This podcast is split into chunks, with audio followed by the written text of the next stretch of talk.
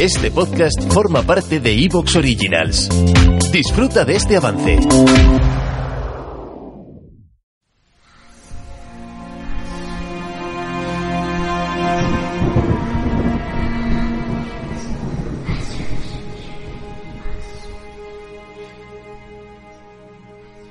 Es más que evidente.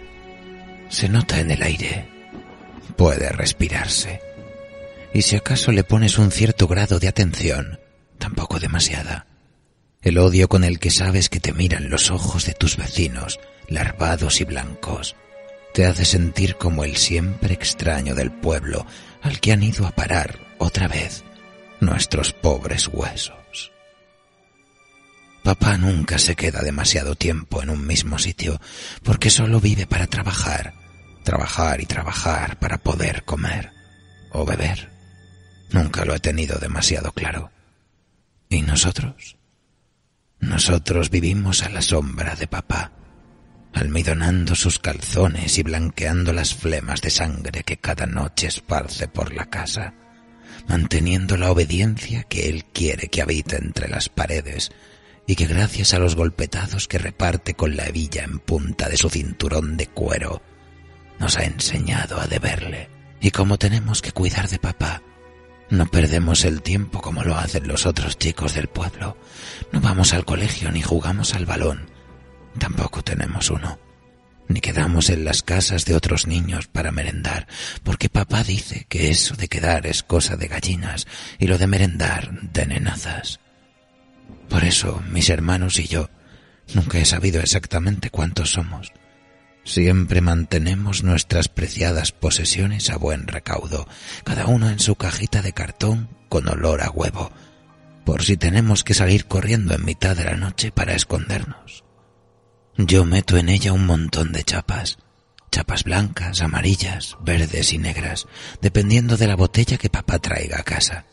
Por eso es tan importante el trabajo de papá, porque si a papá en su trabajo no le dan dinero, papá no trae a casa botellas grandes y bonitas, rematadas con chapas de aluminio brillante y dibujos raros. Porque cuando el trabajo de papá se acaba, cosa que suele pasar muy a menudo, papá no compra más botellas, ni grandes, ni pequeñas, ni bonitas, ni feas. Y tampoco compra carne, huevos o leche. Y entonces a todos se nos salen hacia afuera las costillas y las tripas nos rugen muy fuerte. Pero nunca se lo decimos a papá porque sabemos que eso le molestaría y la hebilla en punta de su cinturón de cuero nos haría mucho daño. Papá conoce todos los rincones, todos los huecos que existen para esconderse, tras el aparador, en las grietas de la escalera o bajo el mueble del fregadero, y si nos encontrase lloraríamos. Aunque papá diga que eso de llorar es cosa de caguetas. Por eso nunca le decimos nada y nos mordemos los dedos los unos a los otros para matar el hambre.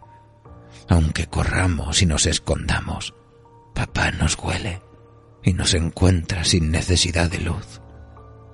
Las bombillas hace tiempo que no alumbran y solo sirven para balancearse a un lado y al otro, como si fueran ahorcados que juegan a descolgarse desde lo alto del techo.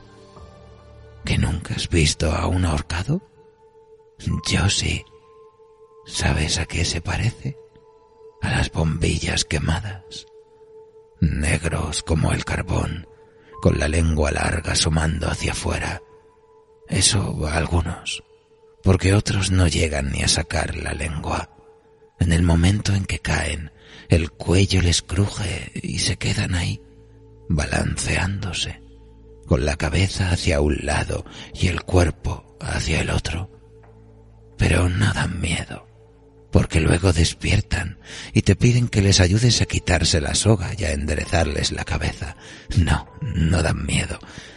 Da más miedo papá cuando no tiene botellas a las que agarrarse y se siente solo y camina por la casa gritando nuestros nombres y agitando en mitad de la noche su oscuro cinturón de cuero y su hebilla de sangre. Por eso queremos que papá trabaje y no esté en casa, aunque eso no ocurra a menudo, para que no grite y no nos cuelgue del techo, porque cuando lo hace La casa se llena de vecinos. Vecinos molestos con sus linternas. Y aunque nos quedemos muy callados y escondiditos entre los muebles o bajo las rendijas del suelo, ellos nos buscan y a veces nos encuentran y nos miran con odio, con cara de lombriz y poniendo los ojos en blanco, y después se dan media vuelta y salen corriendo. Yo pienso que lo hacen porque papá les da miedo, o bien porque nunca han visto bombillas quemadas. Sí, seguro que es eso. Odian a las bombillas negras que, como nosotros, desde lo alto del techo, se balancean.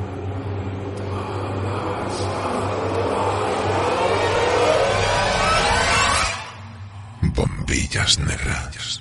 Un relato de Amparo Montejano para su antología de cuentos macabros. Profanación. Profanación.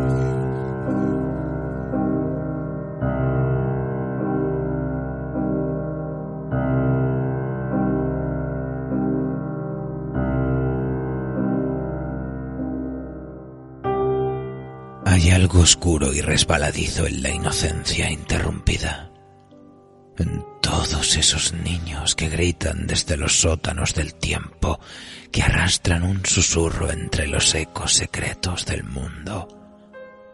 Y es que la antología de la maestra Amparo Montejano, que incluye nuestros relatos de esta noche, nos pedirá a gritos que nos sobresaltemos, que brinquemos y busquemos una mirada de compasión en nosotros mismos, en alguna parte entre las sombras. Un clamor fantasma.